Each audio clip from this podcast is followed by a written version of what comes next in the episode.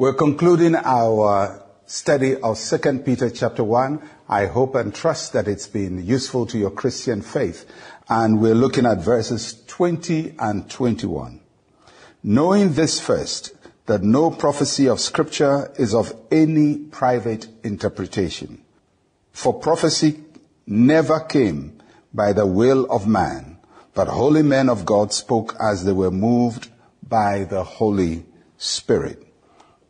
When the passage says prophecy here is talking about scripture, the scriptures as we know them. God speaks to us through the scriptures. We hear his voice when we read our Bible. We see his works in his word. We know God through his word. To know God is to know his word. And here we are given instructions on how to interpret the scriptures. And there are three Uh, concepts that the apostle Peter leaves us with in chapter 1 of 2 Peter. First of all, when we approach the scriptures, we must recognize the Holy Spirit as the mover who inspired what was written. They were moved by the Holy Spirit. The Holy Spirit was the mover. He was present in all the stages by which the scriptures came to us.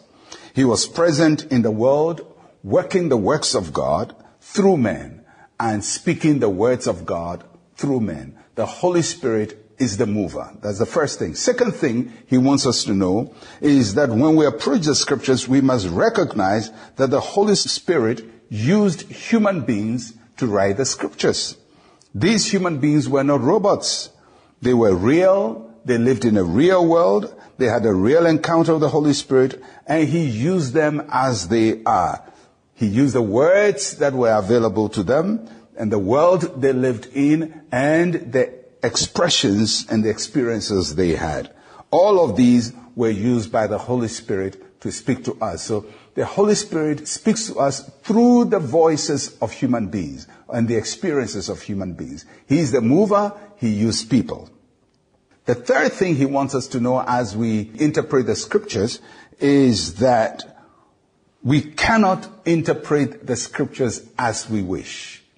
It's of no private interpretation. To interpret the Holy Spirit, we must know the Holy Spirit as well as the people he used. Why is that important? Because the world they lived in is very different from the world we live in. And the way they use words is different from, from, the way we use words. And so we should understand what they meant when they said what they said uh, so that we can understand what those words mean to us now.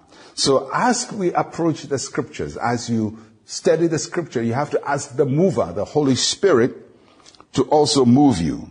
In addition, we have to take a little time to study the scriptures, the lives of the people, the world they lived in, what they meant by what they said, so that we can make sense of how the word should apply to us now. We cannot just go jump at a scripture and put our own private interpretation to it. There was a meaning and there is still a meaning and we must seek for it. And may the Lord help you not only to be moved by the Holy Spirit, but to understand the intent and the intention of the writers that he used to bring us the word. And when we use the Holy Spirit and understanding the intent of the writers, we get the word of God plainly explained to us.